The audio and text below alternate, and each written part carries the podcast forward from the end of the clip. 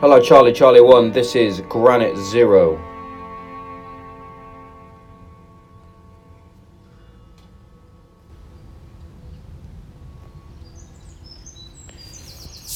Good afternoon, good morning, even.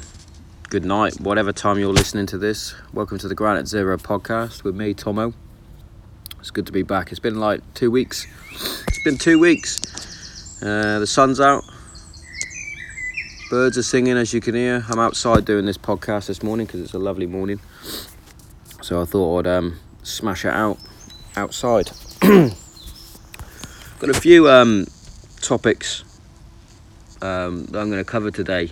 Uh, one of which is quite poignant and at the forefront of things that are happening at the minute.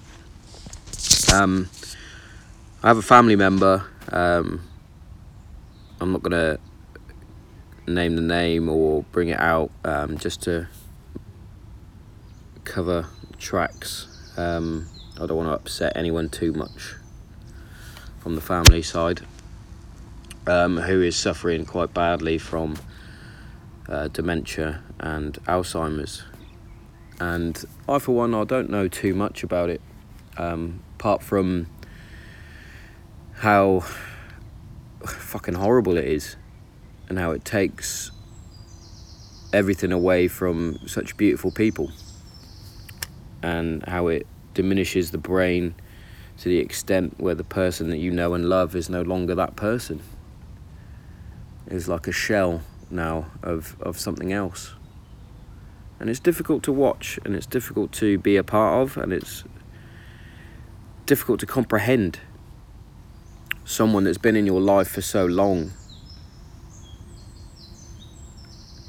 who is now on the on the decline you know?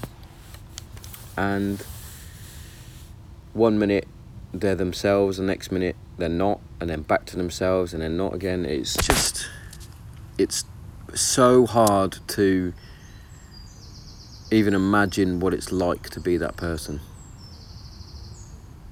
and it is a disgusting, horrible disease that really needs to be looked into more and more.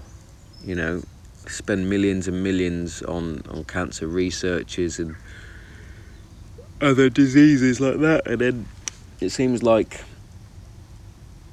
there's nothing really for dementia and Alzheimer's. And it's not just about forgetting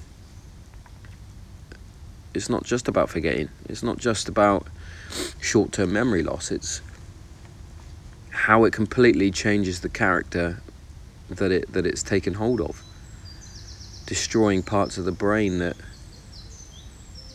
have that person's personality. And it's it's just sad to watch the decline, you know, and it affects everybody, you know really close family members to people you used to work with.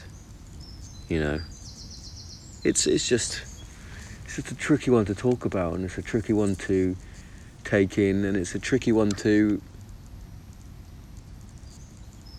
just honestly handle.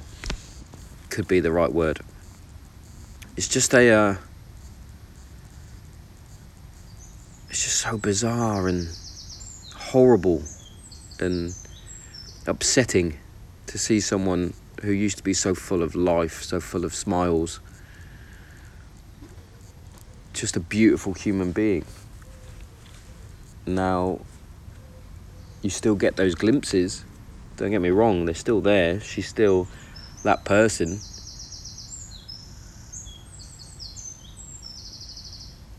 But looking at them. You can see the glaze, look over their eyes. They're not they're not in the in the moment. They're not present. They're somewhere else and it's heartbreaking. It's the only way to, to really describe it. It's heartbreaking. But in times like these is what sort of ushers me on to another another subject. Not just not going to usher. It sort of like guides me into another subject, and that's um, what things like that then do. It brings people together. It brings family closer, and it it really embodies what it means to have true friends and the power of friendship and what does friendship mean and this is sort of the main bulk of the podcast today is uh, is the power of friendship. And I for one took for granted the the power of my friends you know. I kept a lot of what I was dealing with hidden from those that are closest to me. I opened up, sure, it took me a while, but I always found that I was the one that would take on other people's problems and have them put all their dramas onto my shoulders instead of me sharing. And when you finally find someone who you can talk to and you share everything with, it's difficult when when they then stop talking. They block you out, shut you out for whatever reason. You know, and you find yourself trying to be there,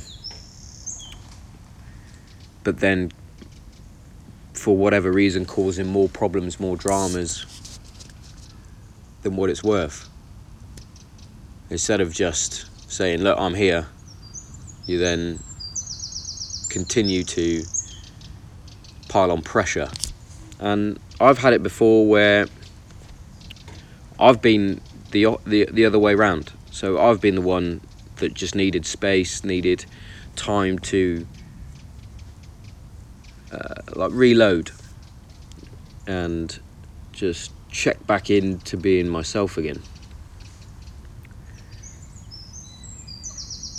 And I'd find myself pushing away those that are close to me, even though they're trying to help. You know, and it's it's it's it's difficult and it's hard. You know, for me, a true friend is the one that's always there that doesn't um, disappear at the first sign of trouble. One that doesn't just pick and choose willy nilly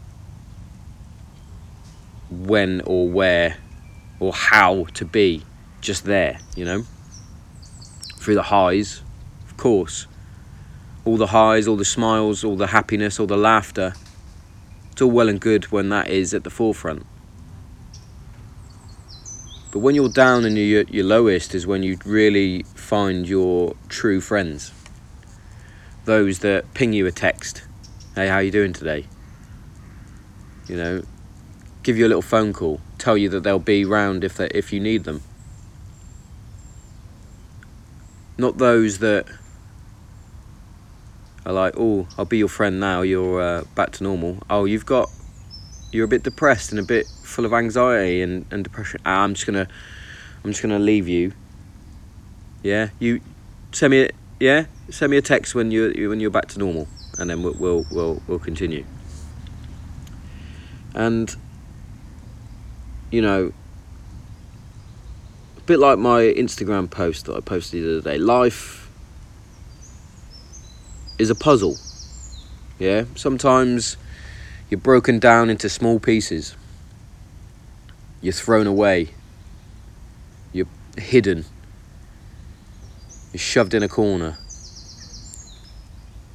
But it doesn't matter what you do, piece by piece by piece, you can rebuild your life.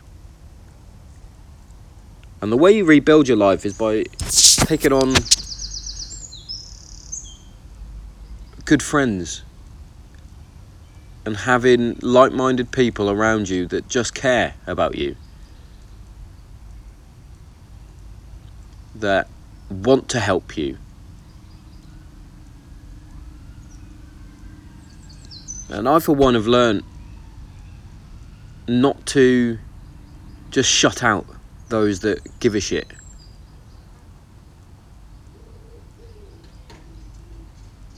You know? You might be really, really down and confused, hurt, lost, whatever it may be. But you've got someone or someone's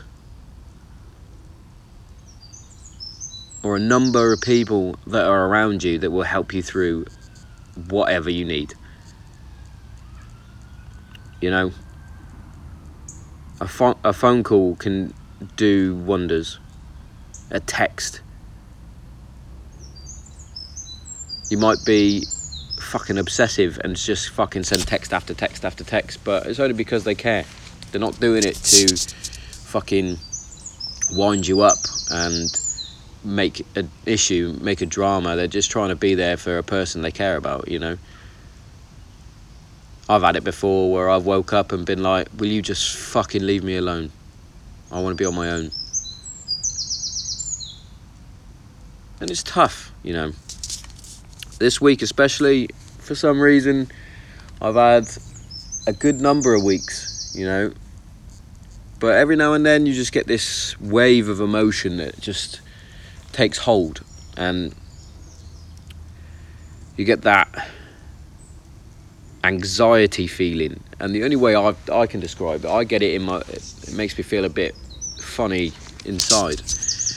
The only way I described it I said it last night is you know when you've done something really really bad or you think something really really bad's going to happen. The last time I really remember this feeling properly was when I got suspended from school. And I had to go home and tell my dad. It's that sort of feeling that that horrible it's not like good butterflies but that horrible gut feeling that something bad is going to happen. And i've had it like all week and i can't explain it. And i try reaching out you know and I get I get a few responses back here and now, but maybe I need to actually be a bit more vocal about things. Who knows? Who knows? But I know full well that I've got a number of close friends that are just fucking beautiful humans that would do anything for anybody. And I like to think that I'm a similar type of person where I would do anything for anybody, you know. It's just a, uh, it's um.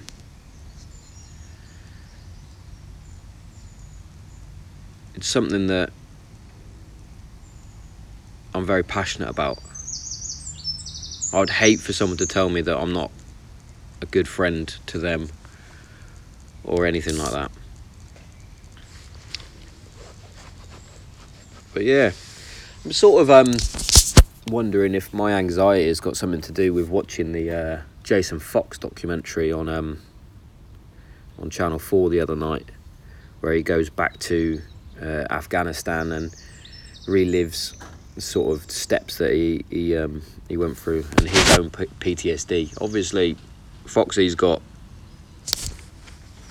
or ha- or has worked through a far worse PTSD, depression than than what I've got. You know, a lot of people still think that I'm faking it. Um, because of the job and the job role that I did. But it's not the case, you know, you can ask me missus, you can ask anyone that's close to me how I've been recently, and it's highs and lows, peaks and valleys, you know. What what I sort of want to talk about from that documentary is um, losing his ident- identity. Uh, uh excuse me, face didn't work. His identity, and I know exactly where he's coming from with that. You know, some of my highest points, my times where I was most me was when I was serving and I've always been a regiment gunner, you know. it's in my nature. It's what I always what I always wanted to do was serve for my country. And when I left in 2013, I lost a huge part of myself, my identity, everything. And it's been a it's been a true struggle for me since that day. I've jumped from job to job. I've not settled. I've been very snappy, very angry. Um, yeah, I have my moments where I'm my normal self. I'm happy. I'm sarcastic. I'm got me dark sense of humour, all that sort of thing. But deep down, it's it's like I was a member of the military for five and a half years. Yeah, it's not as long as some serving members or some members that I've served with. Certainly not as long as my granddad or my uh, my dad. They did 35 and 22 years, you know, respect to them for that. Um,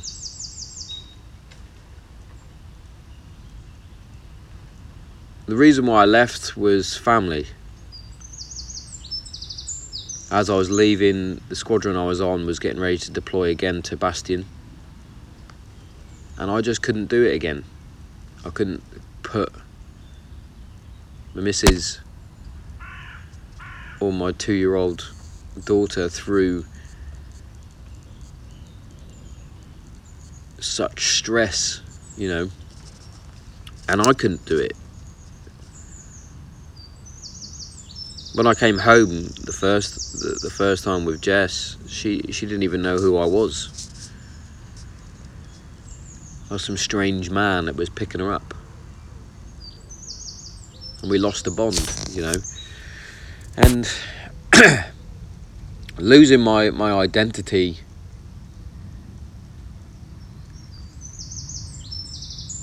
has been a real, real struggle for me. I wanted to be a career man in, in the Air Force. I wanted to be like my dad, like my granddad, and smash out those 22 years, get up the promotion ladder, all that sort of thing. And maybe it's I've felt like I've got unfinished business. Maybe, maybe it's more than that. Would I sign up again? Yeah, I think I would. If I was needed, you know. I formed great friendships just to coincide with with uh, the last point that I made. I made great friendships. Some that live around the corner from me now. Some live hundreds of miles away. But it's a bond you won't lose. And now these guys that have all left, they probably share the same sort of, you know, anxieties with with leaving you know, at one point you had people shaking your hand, congratulating congratulating you on your service, um, everything like that. and then in the next breath you're like, well, what am I now? And it, it's a hard hurdle to get over. It really is. It's a hump. It's a mountain. It's it's something that you have to strive to get over you have to try and remember you're not that person anymore, you're now this person. And having an outlet to go up a ladder, maybe, do a bit at, work, through work.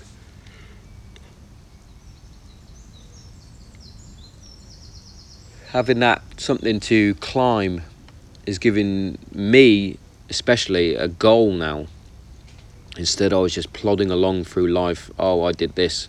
I've been to Afghanistan twice. I've been to Iraq. You know, just going through that. Now I can now say, well, I'm now doing this at work. I'm now doing that at work, and it's I'm I'm forming good friendships at work, it's all um, starting to piece back back to my uh, point about being a puzzle it's starting to piece back my life piece by piece. And hopefully we can complete it soon so I'm back to being me, you know? this this podcast, this outlet is helping. I know I've uh, taken almost two weeks off from doing it. Um, I didn't want to become too samey, too me. So I like to talk a lot about family in in the podcast and and what my two little inverted commas angels get up to. Well, they have uh, created this disgusting attitude, and it's it's one of those attitudes where you think and you look at yourself and you think, I definitely brought you up differently to this. This isn't our doing. And then I, I, I was watching some of the things that they watch on YouTube, and they have these rich families that basically give their kids whatever they want. And they're on YouTube, so they're getting paid for that. And it's it's it's a bit disgusting, really, because it's giving young kids like mine false hope that they should be guaranteed having this, this, and this, and this, and this. It's like life doesn't work like that, kids. You can't just stroll through life willy nilly with mummy and daddy going, Here you go, have this. Here you go, have that. Oh, dad, I want this, I want that. Oh, here you go, have that. No, it doesn't work like that. You earn what you get. You're good to your mum, you're good to your dad, good to everybody. And you'll get the things that you, you, you deserve. Treat us like we're pieces of shit when you're five years old and nearly eight years old. You're not going to get anything. You're going to get a grumpy dad who's just going to keep fucking shouting at you and telling you to change your attitude. I have a thing where I tell him, Do they need the toilet? And they'll be like, No, Dad, why? And I'll be like, Well, you need to go to the toilet because your attitude stinks. So it's little things like that, you know. But yeah, they're turning into little brats, and I didn't like it, so we banned them from YouTube. Here's your ban. Skadoosh. Enjoy that. but yeah, it's just horrible and tricky. But we're we're gonna get through it. They're they're good kids, really. It's just they have these moments where they're fucking nightmares.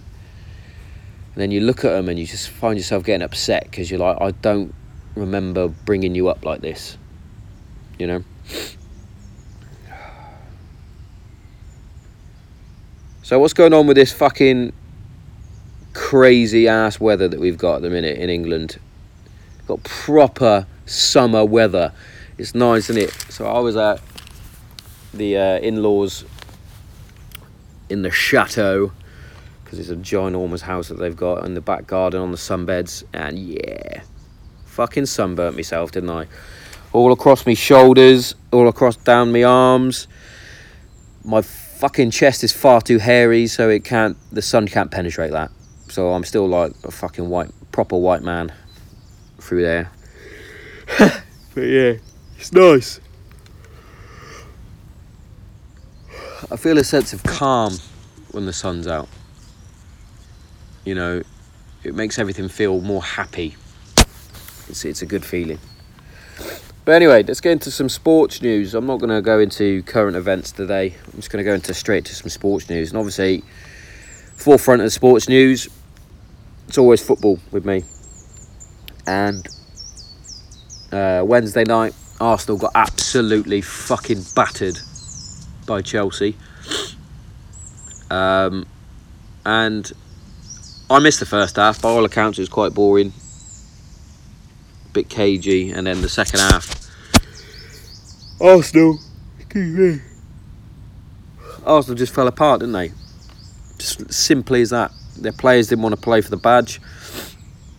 I know exactly how they feel, um, some of the fans, but it was a terrible, terrible game for, for Arsenal. For Chelsea, brilliant game. You know, unfortunately, it's probably Eden Hazard's last game. Um, but other than that, you know, what can I say?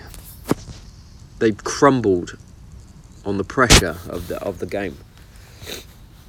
Their players didn't want to play. They have a couple of young guys, Iwobi and another.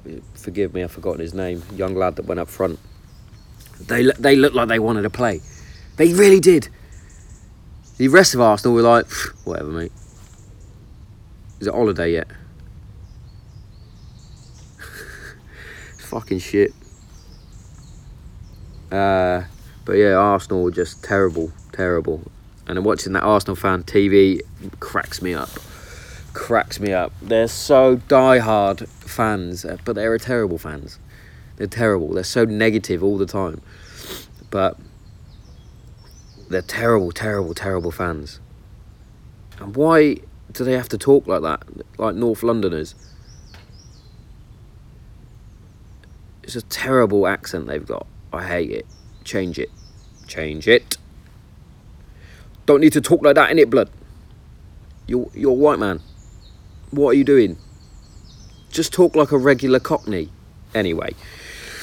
But I also thought at the end of that game was a bit harsh on the reporter that was uh, interviewing Hazard. It was like he was goading him into um, making making decisions like for his future. It's like I don't know what my future holds. I don't know this. I don't know that. And then he's like, oh, but is this your last game? Yeah, it could be. Hello, pup. It's alright. just to take a radical turn, I just had a little puppy come over and say hello. Brilliant. But anyway, yeah. So the um, I wish I had a dog. Shall I get a dog? I'm gonna get a dog. Anyway, um, yeah, the, there was like the reporter was like fishing and fishing and fishing and poking and poking until Hazard was like, "I love the Chelsea fans. Whatever's gonna happen is gonna happen. Chelsea has always been the team for me. That sort of thing." Um, but it looks like he's out, out of there. And then uh, that comes to obviously the next final, which was the Champions League final. It was like watching two United teams play against each other. Fuck me, it was boring. What a boring game. Controversial handball, I would say. Um, but what a shit game. You know, considering England is supposed to be the dominant force now in, in in European football, having the two finals with two English teams, you know. Put a performance on. They played like it was a league match instead of a instead of a cup final. No team wanted to take it by the scruff. Spurs were just playing a passing game with no end product. Liverpool were looking for a counter attack and didn't really happen. They were lucky with their second goal. A bit of a fortunate for fucking the first goal. And it, it was just a shit show, in my opinion. And now we got to fucking listen to this shit for 10 more years because now they got number six. Oh, God, I wanted Spurs to win that.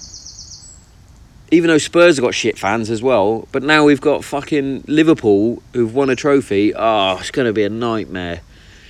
It's going to be a fucking nightmare. You have no idea. I cannot handle them when they're like this.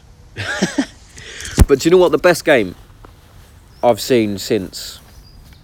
So we had those two cup finals that were brilliant. But on the Sunday before,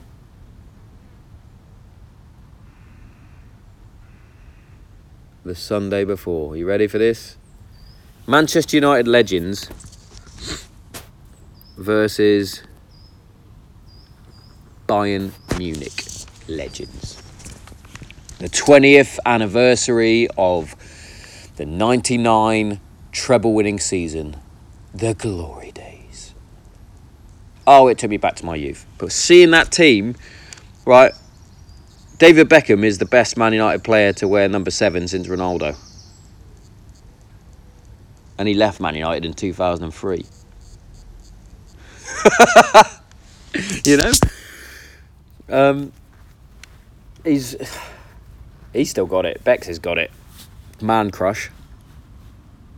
But yeah, it was like it was definitely not the old days. I know they beat him five 0 I know it was a charity match, but Scholesy, Beckham, pinging the ball about. You know, you got Solskjaer scoring. You got oh, it was just brilliant. I loved every second of it. Even though it was only a charity game, I loved every fucking second. It was brilliant. I was smiling ear to ear. Just because it was like, I remember that game from 20 years ago. I remember being in my living room with my old man and my brother watching United win and coming up to the 89th, 90th minute, 1 0 down with my ass going 5p, 50p not really understanding what was what was at stake. Just knew it was a cup final. You know, just anxious, and then when Sheringham scored, oh, we erupted in the living room, jumping around, so happy.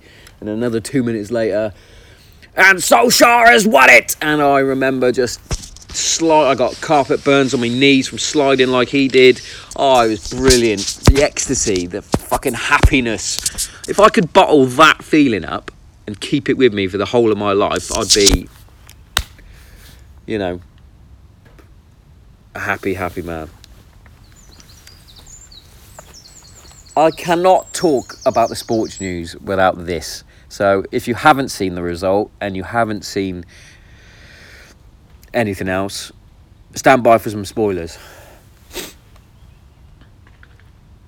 Anthony Joshua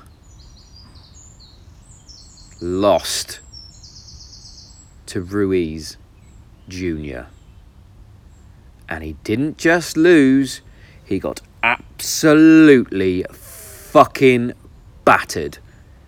Knocked down four times and then stopped in the seventh round. This is what happens, right, when you get overconfident, arrogant, and you hand your hand picked your fighters through your career to build you up, and you don't fight the fights that you should be fighting, because then you get this banana skin that you are overlooking because you're looking past him, you're looking for Wilder, you're looking for Fury, which you should have fought last year or whenever. Because now that, that those fights now are tainted now because you've lost those belts. And yes, Joshua's got the uh, automatic rematch clause. But now you've lost, mate. You can't now build up that fight with Wilder because if fucking Ruiz Jr., who looked like a fucking marshmallow, can knock you down four times and stop you in the seventh, what the fuck is Wilder going to do to you? You've just been proved that you can be hit, and that guy hits and fucking kills people nearly. And if you fight Fury, you think you're going to outbox Fury? Mate, I think you've been found out a bit, Josh. You know, I love you. You're a brilliant ambassador of the sport. You're a brilliant icon for the British people, but you've been found out, mate. You took punches against uh, Dillian Whyte, got rocked and wobbled in that fight. You took punches against Klitschko, got knocked down. Showed heart to get up. You obviously showed heart in this fight to get up, being knocked down four times. But then you then for Povetkin, and I, I saw you take a few decent shots in that game. You're very rigid. You're very what have you. And I was saying to a few people that he's gone from 16 stone when he first came onto the scene. 16 stone. He's now ballooned to 19 stone. Yes, he's built like a fucking Greek god. But that's a big weight gain in the three years. Maybe you should be a little lighter, a little quicker. You still hit as hard, and you're still a good boxer. Why do you need to be 19 stone to fight this guy? You should have stayed behind your jab, used your amateur style boxing in and out, in and out, in and out, kept him at your reach, dragged that soft, podgy marshmallow into the later rounds, and then finished him. But no, you're going to go all guns blazing, get dropped four times, and then stopped in the seventh. Mate. And now your legacy's tainted. That's all boxers want is a legacy. You wanted, be, you wanted to go down as the greatest heavyweight since Muhammad Ali, since Mike Tyson. I don't know now. I don't know. I really don't know. Still a still a world class boxer, sure. But I don't see those fights with Wilder and Fury lining up now. Don't see it. Uh, into the UFC, and um, it was a decent card, you know, UFC Stockholm. I think Jimmy Manuwa needs to hang up his gloves now. I think all his all his uh, losses. I think he's now got six losses, seventeen and six. I think he is. They've all been knockouts, and they've been brutal, brutal knockouts. And last night was no exception. He looked like he was asleep. Uh, but coming on to the main event, you had Gustafsson versus Smith. Uh, Smith finished him with a rear naked, and Gustafsson retired. What a fighter! What a legacy that guy has. You know, he just didn't have that little bit extra in those top top fights, especially against Jon Jones, losing to Jon Jones twice. You know, in two wars. You know, he lost to DC. In another war, you know, it, and now uh, Anthony Smith. It just seems like when it comes to the crunch. Oh, he also lost to Rumble Johnson. You know, when it comes to the crunch against these top fighters, there's just that little edge missing. You know, he's a world class fighter. Don't get me wrong. Smoked some brilliant fighters in his time, but yeah, it's sad to see. He's at 32, but he's got a lot to lot to give to the sport. He's given lots to the sport, and now he can, you know, just chill out with his family and retire in peace. It'd be nice to retire at that age. but, ladies and gentlemen, boys and girls, whoever's listening to this, it's time for me to start wrapping this up. And as always, you know me, I like to give out a shout out to um, veterans and veteran causes. You know, especially the likes of Combat Fuel, who have some decent supplements, um, and they give a percentage of their profits to charity Help for Heroes. So, bosh, can't talk about that enough. Um, if you hate ISIS, if you hate terrorism, but you love good coffee, why not try the 50 cal coffee? You know, I drink it regularly. It's lovely. It's one of the best cups of coffee I've I've ever tasted. So get that down you. Get amongst it. And uh, I thought I'd just bring out um, again "Broken by War" by um, Anthony Locke, and still to this day one of the best books I've read you know, I couldn't put it down. And for a dyslexic person to not want to put a book down is a big thing. And he keeps it simple and he keeps it real and he talks about very important subjects and how it's affected him and his life and everything. So go onto Amazon, get that book, whether it's Kindle, hardback, softback, whatever you want to call it. Go and get it. It's a brilliant book. But yeah, now it's time for me to um, put the mic away and uh, continue with my day. I hope you guys all have a fucking beautiful day and um, enjoy the sunshine. And uh, as they say in the regiment, per ardua, through adversity. I'm Tomo and I'm out.